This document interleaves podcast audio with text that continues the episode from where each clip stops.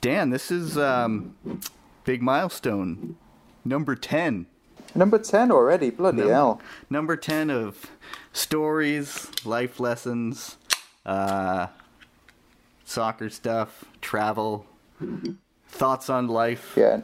you know, you're still uh, going with the water bottle tonight, and I am not sure. Have I had something from Henderson's yet? I'm not too sure. I, I used to live quite no, close to Henderson's, and it's they got a lovely little uh, setup there, haven't they?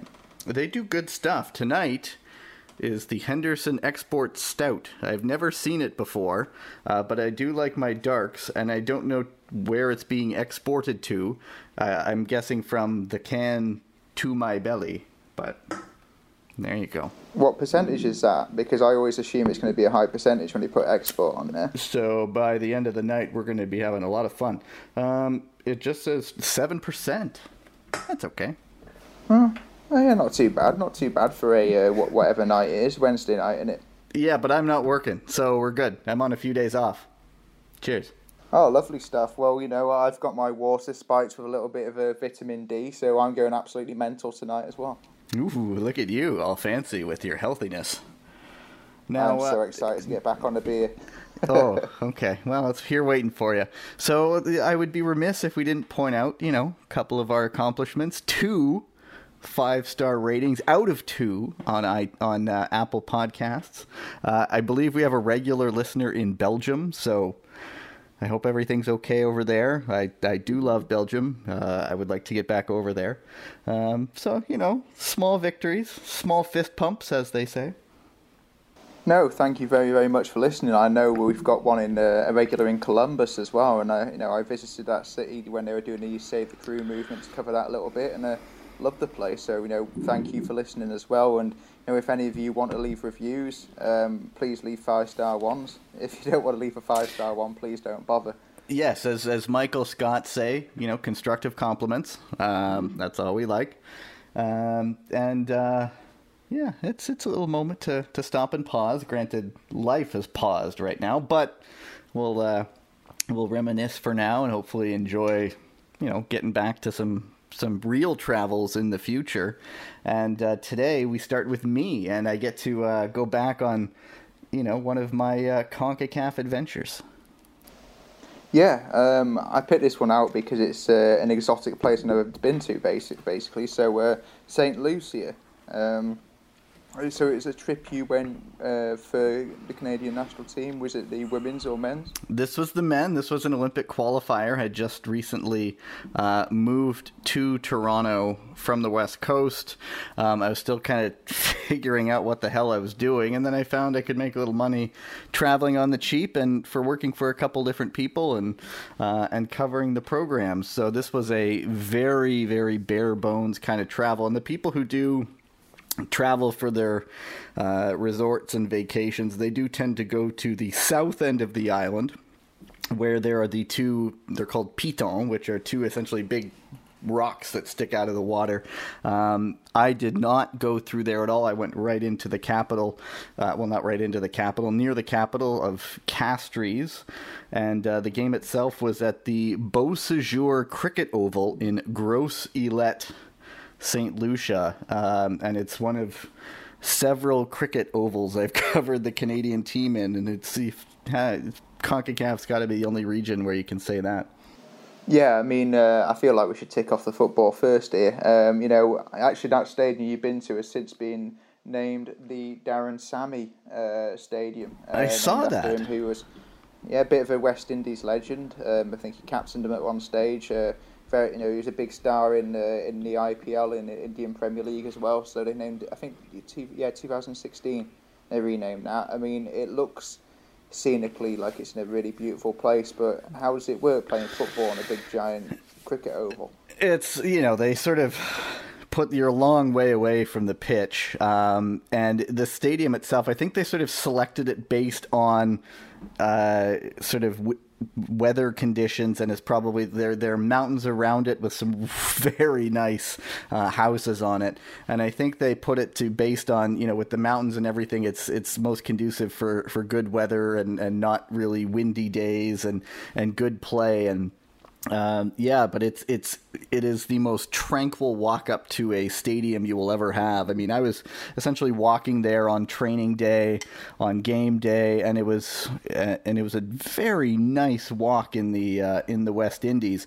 And and the day before Canada played this World Cup qualifier in 2011, uh, there was a big cricket scoreboard up there of a previous game between the West Indies or the Windies or however you call them and Pakistan and all the numbers made no sense to me but I'm sure if you were there you'd look up and go ah yes that that looked like a real good game no, it's been one of my dreams actually to go uh, go to the West Indies and watch a little bit of cricket. So I'd been all over that. It'd been just amazing. I mean, you know, the stadium itself according to the ever reliable Wikipedia, says it holds 15,000 people. Um, obviously, by you saying that you know you couldn't get very close to the action, obviously they didn't add extra seats. You could get closer to it. You were just very, very far away. Um, but this is, uh, you know, it's not a football loving island. Uh, they love the cricket. There's a bit of sailing that goes on around there. Um, like, were people really bothered about this game? no, uh, you know, I mean, I mean, this was sort of a whistle stop trip. It was a very quick taste of it. Not a lot of sort of hype for it. I was told that the Canadian team they flew into the south end of the island where a lot of the tourists go, and through a kind of meandering, I don't know, mountainous kind of highway through a forest, there was a you know one of those just sort of generic kind of banners, uh, you know, Canada St. Lucia World Cup qualifying, and I think it had kind of half fallen down too. So uh, there wasn't tons going on attendance wise. It was, let's just say, limited. Um, but uh, yeah, there were the there were the uh, couple Canadian contingent. I'm not sure if they were voyageur or uh, just people out on vacation because it is a as vacation spots go. Now I'm not someone who just sort of sits and lies on a beach, uh, but. Uh, I can see the appeal in that where I went, but um, yeah, no, it was um, yeah, it wasn't the there was no local broadcast of any kind. Um, I was a part of, I guess you could call it the Canadian broadcast, where Max Bell, who was running the comms for the Canada Soccer at the time, put together an audio stream, and I was his, you know, analyst as he did the commentary. And uh, yeah, I think it's sort of it's almost become an urban legend that that actually happened for a World Cup qualifier in Canada. So it's something that I was proud of anyway. But um, yeah, it was. Uh, it was a good couple days of escape, man, but at the same time doing work, trying to put out the best storytelling I can do as a reporter. But uh, yeah, it wasn't. Um, yeah, let's just say it wasn't exactly a, a packed stadium. and when you say that uh, you know, a lot of people travel to the south, but this game was in the north, how big a distance are we talking about between these two areas?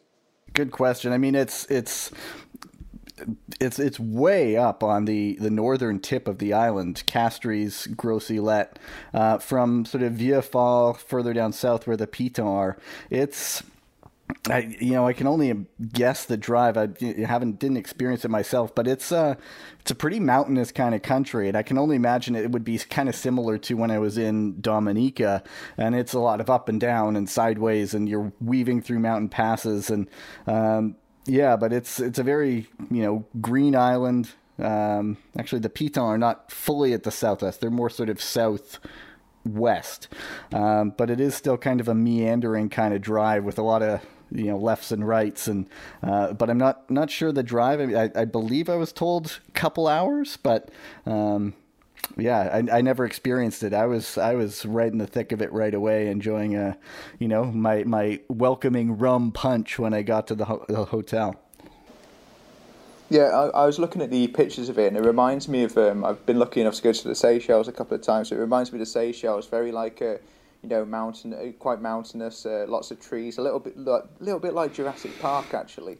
Yep. In how it looks, you know, yeah, scenic wise. Um, but I understand that um, St. Lucia's got quite a lot of wealth, hasn't it? Yeah, well, I mean, it it was it was sort of a a crash course in modern geopolitics, and um, one thing that I sort of noticed is that there was some kind of trade fair, I think it was. Um, and it was, you know, partnership with you know Taiwan, and everywhere you go in the Caribbean, um, there's there's some kind of relationship with either Taiwan or China, and depending on who's in power, whatever party um, has closer relationships with one or the other. Yeah, I saw that their biggest export from there is oil. Um, so I don't know what kind of dealings they have with the states and stuff like that on that part. But I know, yeah, there does seem to be a lot of wealth. I don't know if it's uh, you know cheap banking for millions millionaires over there, but obviously a lot of people, both the tourists and you know, people who move there, are attracted to this you know, absolutely stunning scenery that you're lucky to see from the stadium and on your travels around there. Yeah, I mean, it's you could. There is certainly a lot of sort of natural wealth or uh, natural, you know, resources, and um, yeah, I mean, they have sort of generally friendly relations with with everybody, and uh, it. Uh, yeah, I mentioned sort of the names Gros-Islet and Castries or Castries, and and there is a, a French background to it. Um, but uh, yeah, I mean, if you know, people talk about sort of the the relaxed way of living in the Caribbean, and uh, I, I certainly experienced that because I mean I was there in October. It was hardly peak tourist season, uh, but when I, you know, the day of the game, I, I sort of sat on this beach right near where I was staying, and it, uh, man, it was relaxing. I'll tell you that much. Well, it sounds just absolutely incredible. And, another thing that um, you know, when I was reading up on Saint Lucia before doing this, is um, they speak a version of Creole that is quite similar to Seychelles as well. Um, did you have a chance to listen into these conversations? Because um, you know, correct me if I'm wrong, and please somebody tweet at us and abuse me if I am wrong. But from my experience of speaking or trying to speak bits of Creole um, in the Seychelles, is um, it's almost like a Frenchy Portuguese mix. Um, in the Seychelles, they also their big insult. Well, actually, no, it wasn't an insult. It was kind of like a, a a exclamation if they're surprised by something. They'd all go, "Ah, oh, lick your mama!" like that. That was a big, uh, big expression over in the Seychelles. That doesn't sound like Creole. It just sounds vile. Um, but also, it was interesting. I was speaking to a young um, Seychelles kid, and I was counting with him because he's only a young lad, mm-hmm. and I feel like there was a. It, it was. It was. I think he either skipped out like forty or fifty, like that block of ten numbers, and just skips right on to fifty or sixty Hmm. And I was like, no, like, come on, kid, you're just being a bit daft here, aren't you? but um, I think that is just how how counting goes in the Seychelles, and I don't know if that's the same across the Creole language. Yeah, I'm, I'm not too positive. My my few little limits are with there was a, a PA announcer, I think after each goal Canada scored, and each the it was a then record seven 0 win with Simeon Jackson with wow. a hat trick, Olivier Occean with two, and Iain Hume with two. And it was funny. I think this was the time where after each goal they're just like, "Come on, guys!" Essentially, "Come on, guys, let's cheer on our team." And I'm like, you, "You've just given up another goal." So there was it was very rapid kind of dialogue that I had to stop and think. My other interaction with the person was one of the days when I was just walking to the training or to the stadium. This would have been on on Canada's training day. Um, man's walking by me and you know you would say he had the, the kind of rastafarian look. He had the, the big dreads and all this. And he, he asks how i'm doing. I say well how are you? And literally in the time we have t- sort of walking past each other it sounds like he's having a great conversation. It's not with me but he's going on about life and all this and i'm just thinking okay cool, man. But he's talking very quickly. And the other kind of thing, I don't know obviously what this means in terms of, you know, dialect and that, but I look at the front page of the newspaper when I just went to a, a store and the, each headline of each story had an exclamation mark at the end of it. And I went, ooh, must be very exciting news going on here. and, um, you know, as a, you know, an island, I assume the cuisine, hopefully you got a good chance to have a go at it. I assume a lot of it's fish, that kind of base. It is. There's a lot of stuff with with fish, and there's a, you know a lot of deep fried stuff, a lot of soups.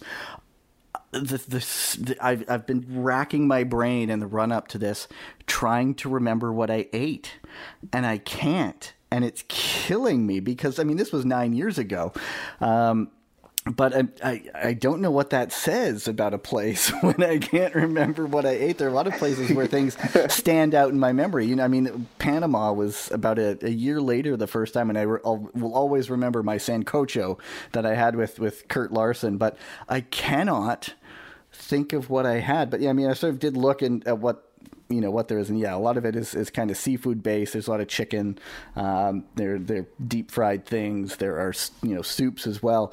But the thing I only remember is that oh, when you check in, you get your free rum punch, and I'll sign out that, that there was actually another journalist on this trip, a guy named uh, Richard Poplak, who is now back in South Africa. He was writing a piece for the Walrus at the time, and uh, it was very, very nice guy. We got along very well, and you know, as my parents met in Nigeria. They had my brother in Zimbabwe. We chatted quite a bit about you know Africa and Zimbabwe and the ANC in South South Africa. Uh, he's a cycling fan, so we talked about cycling as well.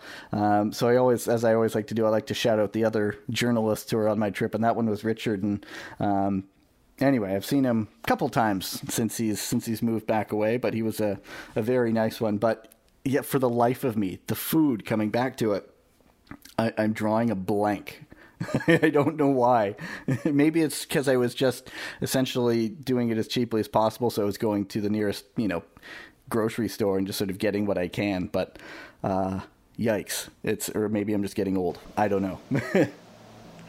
Yeah, you. Uh, yeah, it doesn't say a lot about the cuisine if you can't remember it. I mean, uh, unless uh, unless it was really bad and you just wanted to banish it from your brain, and you successfully did so. Well, that's it. I want to do it justice. So if anyone from the St. Lucia Tourist Authority wants to bring me back and give me the full experience, I I am fully on board with that.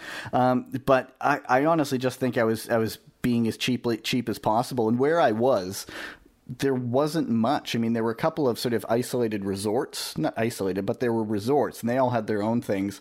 I was staying in a little modest hotel that had access to this very nice beach in uh, Gros, Gros, Gros Islet or Grosse Islet, and uh, I mean that's just what I remember most. What was the beach called? Reduit, R E D U I T beach, and I think I had it to myself, and uh, yeah, it was you know my my pasty little feet got uh, quite the toasting that day.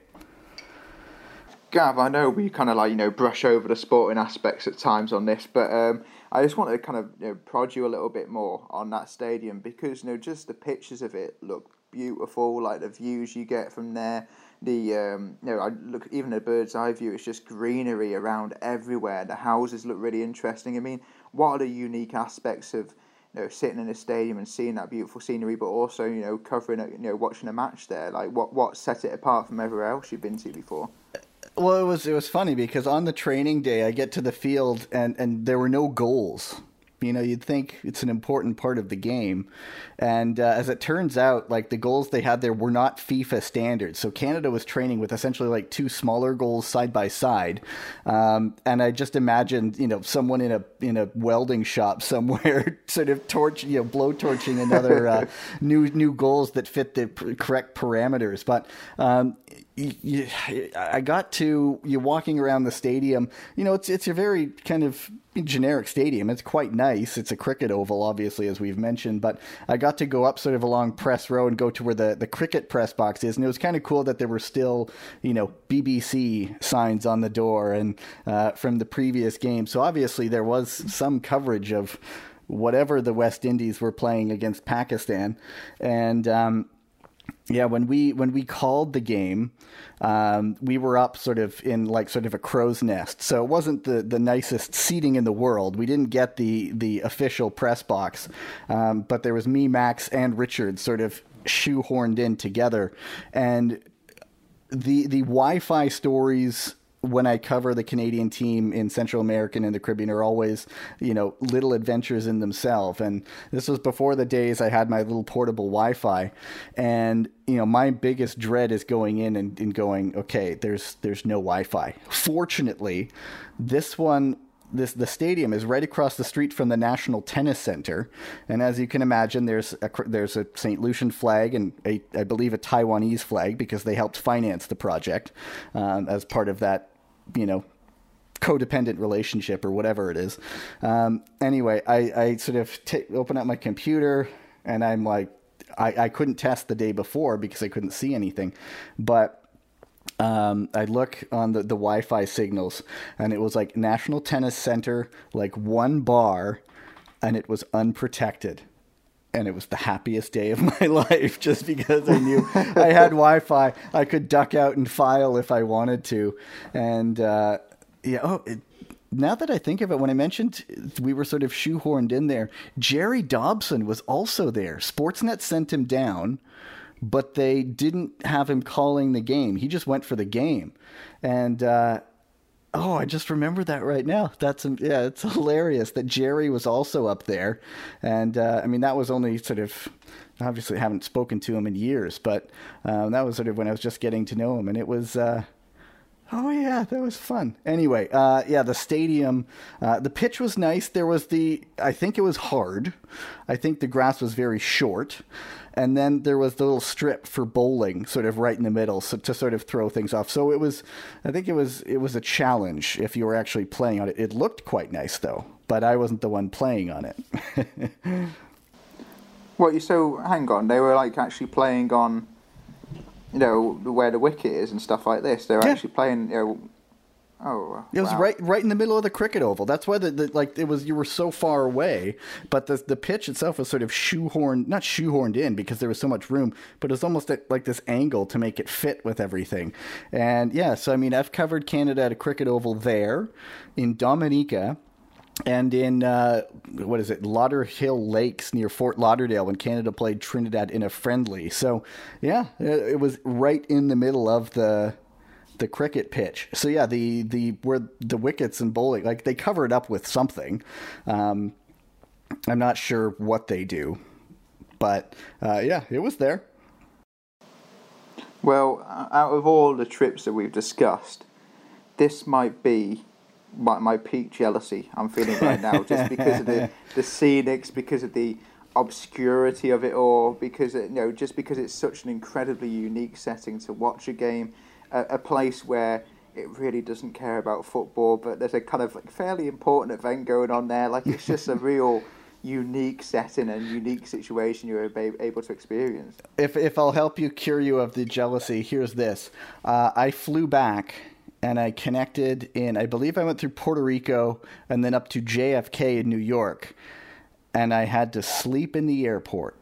I booked a flight that was the next morning, uh, so connecting, and uh, I did not have the want or the or the you know desire to uh, leave the airport and come back in. So I slept in terminal whatever on the floor at JFK. So it wasn't all glamour, um, but yeah, in terms of sort of times I've covered the team, this was certainly the most relaxing.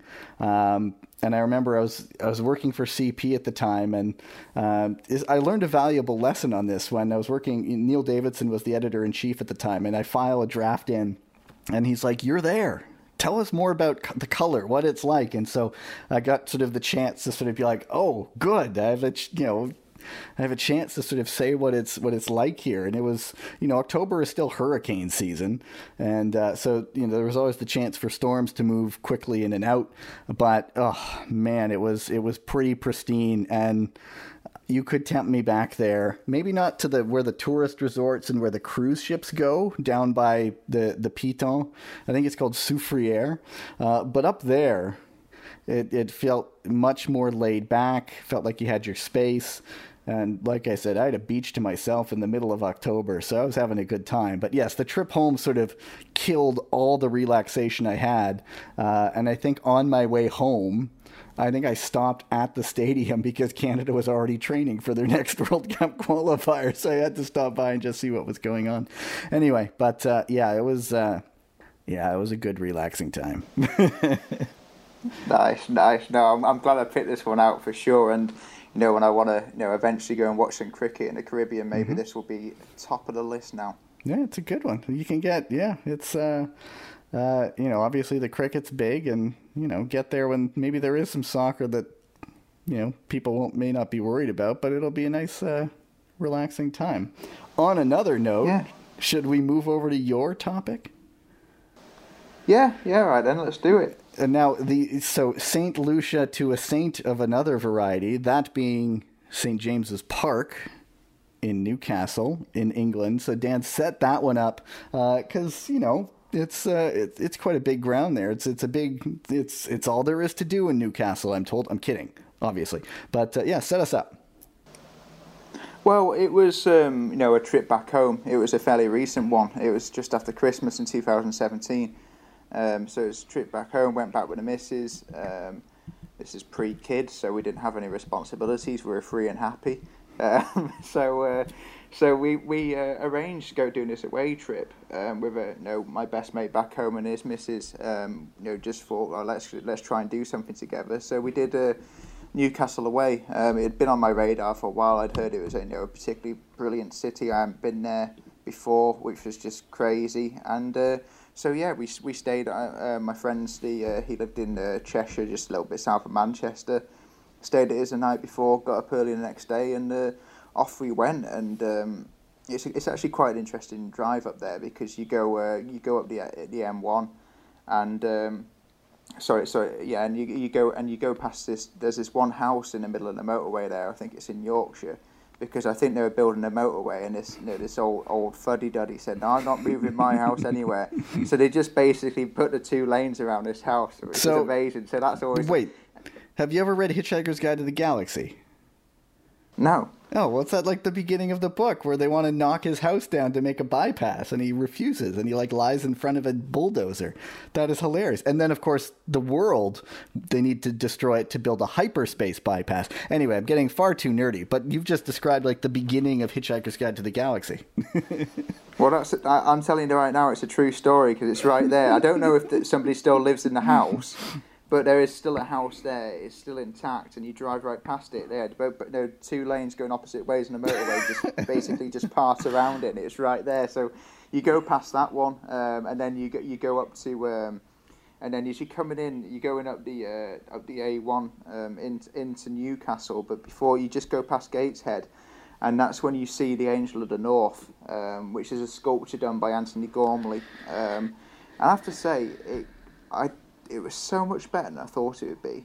Um, you know, it, it kind of looks a little bit basic. It's just kind of like a yeah, a big giant, you know, steel sculpture with some big wings on it. But it's quite breathtaking when you're there. The sheer scale of it. I mean, the, the wings themselves are 54 meters across. They kind of like bend forward a little bit as if to give you a bit of an embrace to you know welcome you to the you know the very north of England and. Uh, it's a really good, uh, you know, to whet your appetite for going into Newcastle. So we you know we stopped off and saw that for a little bit, and then uh, yeah, and then off we went to go and uh, find our hotel in Newcastle.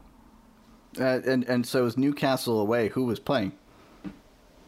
Uh, Manchester City. Oh, right, um, It was uh, yeah, it was the during the hundred point season. Um, so it, my friend was actually really excited. Um, you know, his main football team has always been Shrewsbury Town.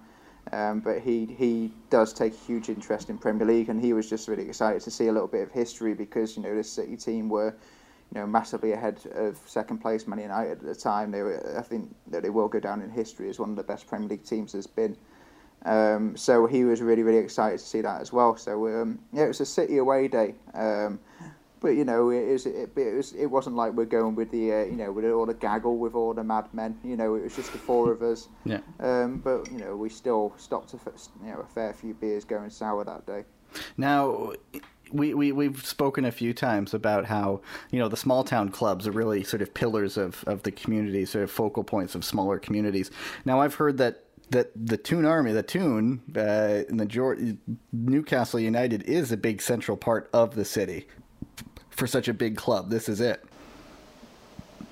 I think it's the same for a lot of the northeast, really, um, because yeah, Newcastle, it's um, you know it's right bang in the centre of St James's Park, almost looms over the rest of the city. It's very much its centrepiece, um, and you know it's all people talk about. It's all the city moves around for, and but you know as I said, you go around the northeast. I mean, with Middlesbrough, I know that when uh, Redcar Steelworks closed and around three thousand people lost their jobs a few years ago Nobody in the rest of England knew about that, but you know Middlesbrough Football Club were opening up their doors and holding job fairs and trying to get uh, you know pe- people in the local area jobs. And you know anybody who's watched Sun- Sunderland Till I Die on Netflix will know the affinity uh, the, the whole city has with that club, and you know how you know Father Mark, who actually I know because I've interviewed him before, is a local priest there, and uh, a lot of his um, sermons on, on a weekend or well, on a Sunday are, basically saying prayer for the football club, and then they're, being, they're not doing it for a laugh. Like this is genuine. Like these places revolve around it, and you know, and and as, as we said about the small towns before, it's the same for these cities in the northeast because you know, there's a lot of animosity between the north and south right now in England, even more than usual, because I think the north's been very much left out and kind of forgotten about and underfunded during this coronavirus pandemic. And no more, no, that's no more, no, probably at its most extreme when you go to the northeast, places like Newcastle, maybe if you go across as well to Carlisle, these places are completely forgotten about. So mm-hmm. to have a good football team in places like Newcastle, Sunderland, and Middlesbrough is absolutely everything. It's put, it's what puts them on the map. It's what keeps them in the news, and what's what makes people aware of their town. So yeah, Newcastle, know, is probably know you can probably put Leeds United in this as well, where it's just one of those special cities where it's a one club city and everything revolves around that team. It's a real community feel still exists there. One thing that, that I've wondered because my my travels in the UK have been limited compared to other places. Just essentially, really been London. I've been to Brighton a few times, and I've been to Newhaven, all on the south coast. And for for a new player that gets brought in from you know whether it's a third world country or, or another from from the other corner of the world. What do you think goes through their mind when they sort of show up in the northeast of England in, in a completely different world? I know. I think some people embrace it. Like I know we talked about Nobby Solano, the Peruvian, um, on here before. Um, he really embraced it. He absolutely loved it. Whereas I think some people absolutely hate it because it's cold, it's rainy. Um, but like those players that do embrace come from overseas or you know, you know come from come from Europe or wherever and they do embrace it, they just get loved even more. And that's why somebody like Solano was so loved. And you know, if I took it from a Manchester City perspective, it's why somebody like you know Pablo Zabaleta um, is so loved because you know he came from Argentina. Um, you know, we had had a family over there. Was extremely proud. They're from Manchester and used to go to the local chippy and stuff like that. So you know, I think when you know, it's just like an extra part of their kind of hometown pride is when somebody comes in and they absolutely love it, they are just made up. And I have to say, um, I was in awe of Newcastle. I thought it was a beautiful place, and the people are just fantastic. And as and as brown ales go, Newcastle is pretty good. It is a pretty good beer, um, and you know a lot a, a lot of this was uh, you know based around having a drink and going to the game. Mm-hmm. Um, so we checked into, uh, funnily enough, I think it just changed hands and it just became an EasyJet hotel. Uh, the one we just stayed, we, we stayed in, and honestly, like, was it all orange? Thankfully not, but I feel like the rebrand, it might be orange by now, but oh god, imagine trying to sleep in that bright orange. Oh, just horrid. But, you know, it was, you know, as you'd expect, um, very economy, you know, kind of uh, stuff. I mean, as for the curtains, there, there's no point in them having there. You know, you may as well just use like I don't know, like a Beatles fishnets to hang around the curtain rails because it just wasn't doing anything. And um, actually, I remember there being a um, there was like we stayed there in December, um, late December, and I remember there was like an offer there saying. You know, come here for Valentine's Day weekend. Come here and you know, you know, bring your special one here. And first of all, you're thinking like, how are you going to convince the missus to say, "Oh, I got us a special hotel for the weekend." Oh, brilliant! Where we stay? Oh, EasyJet hotel.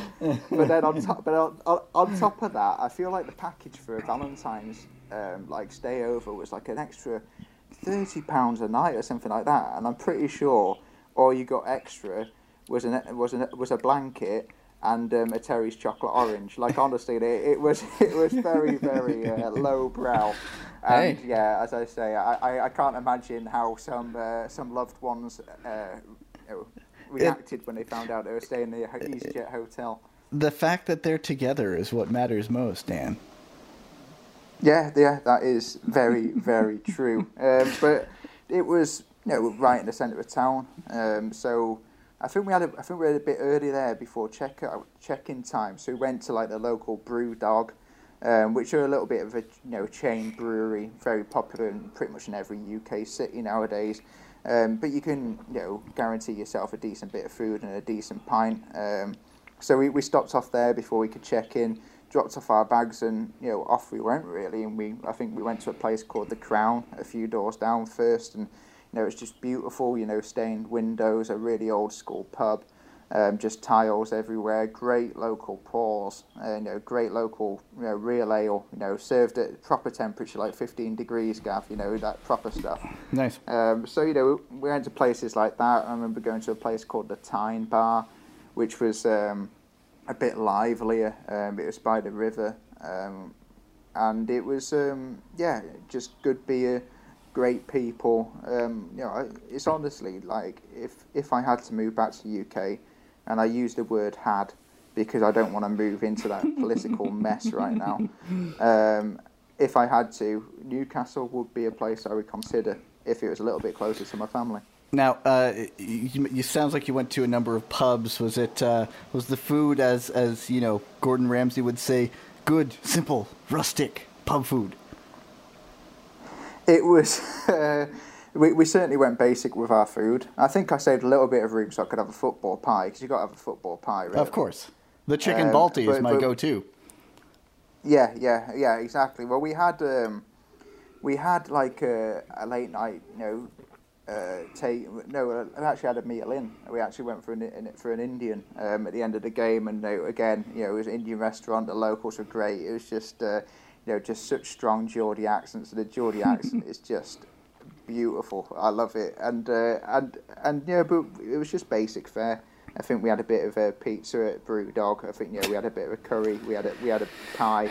It was unhealthy stuff. It was about having a drink and you know seeing this city that none of us had been to before, and um, you know I expected it to be good because I heard good things about it before, but I was just blown away by this like neoclassical and Victorian architecture. It's very quite grand in some places, really, really beautiful. Um, the Tyne, uh, just how it flows through it, the lights over it, the Millennium Bridge, and all this kind of stuff. It's just really a, a nice mixture of some modern but plenty of historic stuff there, and it's it's kind of like, although everyone knows Newcastle, and a lot of that is because of the football club, I don't think people know how great Newcastle is, and just how great the people are, and just how nice that city is.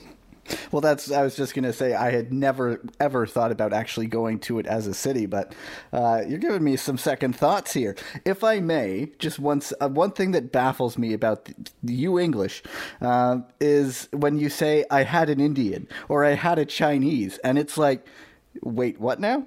I always do a double take when I hear it. Why? What would you? What would you say? we went for Chinese food or went for Chinese. We don't say I had a Chinese, and it's like person. Like what's going on?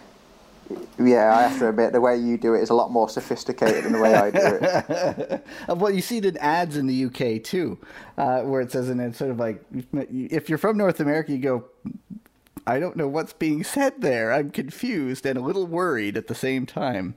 Uh, we would be remiss if we uh, didn't point out, you know, we are in Canada, and uh, we.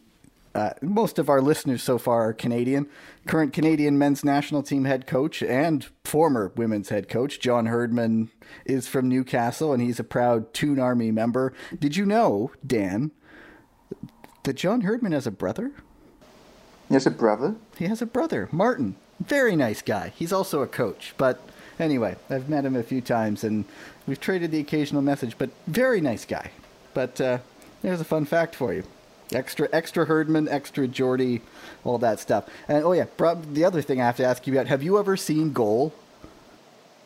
I'm going to shock you here. After last week's, uh, or what, it wasn't even, was it last week? I don't know when we last recorded a podcast. But after that revelation of me, you know, knocking booze on their head for a month, I've never seen a Goal movie, and I know there's probably about sixteen of them, Um, And they're all horrible. So, so, so what I would like to do is, like, I know our listeners won't mind if you could just give me a, uh, you know, a detailed run through of what happens in the Goal movies. That would be much appreciated, Gavin. I'm sure the listeners okay, will listen I've I've, on, I've only seen the first one and on a plane, and I think I got a passing fascination of the second one. Um, this kid in the U.S. who I think is a Mexican uh, migrant or whatever. His dad works, you know, quote unquote, illegally. Uh, he's a good soccer player. Gets spotted by some agent. Gets brought over to Newcastle where he has a trial, and somehow there are all these separate misfortunes that keep like knocking him down and each time the club is like we'll give you a second chance and it's like that's not how it's supposed to happen. But anyway uh, his dad is back home. I'm not sure his dad wanted him to leave. I, i've seen it was many years ago that i saw this movie. Eventually he gets to the point where he gets into the first team for newcastle and he scores a goal and it's a big moment. In the second movie, he gets transferred to Real Madrid. Was it Real Madrid? Yeah, because they in the second movie they did the swap where Michael Owen comes to Newcastle and he goes to Real Madrid. They cleverly fit that in. um, but anyway, it's like this weird thing where he's in the youth team and there's one of the more senior players who doesn't like him and kind of bullies him, and then they become buddies. But yeah, it's like, oh no, some guy stepped on his asthma puffer, and then it's like, oh, you should give him a second chance. And he keeps getting all these chances, and eventually it pays off. And for some reason, Brian Johnson of ACDC is in it, and he watches it with the kid's dad in the U.S. Um, that's a long way of saying it, but in the end, his dad dies, I think. But before he dies, the guy finds out finds out that his dad saw him score his goal for Newcastle. The end. I think. Oh, that's that's quite nice. That's quite nice, I, and I certainly hope his move to from Newcastle to Real Madrid went a lot better than Jonathan Woodgate's did. But that's a whole different story for another day. exactly. Well, yeah. Then they then they I think yeah. Remember, there's the, like there are real players. Like in the second movie, there are most of the Arsenal players. I'm like, oh, I know that guy. And then there's some like random badass guy who plays for us, and I'm like, you're not a real guy. You're just a villain put in there. Anyway. Um, yeah, it's I, I saw it on a plane. I didn't pay close attention to it, and literally I did the double take where I'm like, "That's Brian Johnson from ACDC." Yeah, I um I would not recognise him. I would not know who he is, but I know. Uh, you know, I, I learned something about ACDC. Is the Aussies call him Acca Dacca, don't they? Really? Do they? Yeah, I think well, that... it's a bit of a nickname for him. Acca Dacca, mate. I believe that is how you properly say the lightning bolt. Or is it? I'm kidding. the AC, oh, the lightning, word. the lightning bolt in the ACDC logo. You make it Acca Dacca. Ak- Acca Dacca. but that's the movie. Oh, there we go. Thank you very, very much for going through that, Gav. I still think I might watch it. So, so, so Newcastle got claim to the fella from ACDC, and Sunderland have got claim to uh, Sting, who is another artist who I intensely dislike. Oh dear, Sting. Yeah. Yeah. Anyway. yeah, let's move on. Oh yeah, Man City away. You said the hundred point season. Yeah, I should get to the most important part. Well, what happened? Uh, the like the, the away end at Newcastle is notorious because it's up fourteen flights of stairs. Um, there's no lift, so you just have to go up there. You just have to walk it. So it's quite funny because you go up there and there's these, you know, these big fellas going up there. They're, they're blowing chunks. They're having to have a rest a few flights up and stuff. And when you get up there, I mean, it must do an absolute, you know, they must make a killing on the bar there because you know all these big, you know, big blokes sweating with their red faces after going up four flights of stairs, just down in the Newcastle brown. It's it, it's quite the sight. Um, I think you know away days. Uh, basically the only experience now you can have in Premier League to get a good atmosphere. Um, you know, most Premier League grounds are pretty bad, but if you're in the away end, it's superb. And I think this one was particularly special because it was a couple of days after Christmas. A lot of people had the time off work. It was an evening match, and the concourse was just a riot. That was better than the game. The game was like a 1 0 win. Raheem Sterling scored it was like kind of picked out for ages as being like a sign of you know Premier League being bad because you know it was one team just defending for their lives against a better team, but being in a concourse was just incredible. People holding their beers in the air, singing songs, making up funny songs, often at you know Man United and Mourinho's expense. It was just an absolute riot, and you know I just love away days, and you know whenever I go there I prefer not to go to the Etihad Stadium now because I just find it a little bit quiet. Um, I still love going there; like it's a good experience. You know, I, it's a lovely opportunity to go go with my family and stuff. But the away day you can't be. It's where you're getting the hardcore fans. It's where you're going to be able to go to places you might not often visit.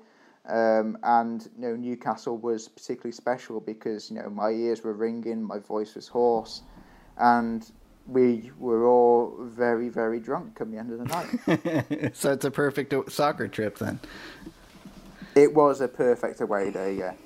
Well, there you go. And that, let's just say that, that's 10. We're done 10, Dan. I think we have a few more ahead of us as well. And I think we can bankroll a few more before, you know, we're allowed to actually go away again. Yeah, yeah, I think so. And I think maybe we should get one or two guests on soon. Um, yes. I know we've got a few in the pipeline. Um, so yeah, um, you know, everyone keep on listening in because I think we're going to have some really, really interesting places talked about soon by uh, some fresh voices and prove that you listened. Like, listen, share, feedback, questions, comments, all of it. Until next time, that's Dan Rouse. I'm Gavin Day, and that is number 10 Newspapers on Seats as we explore travel and the world through soccer. So long, everybody.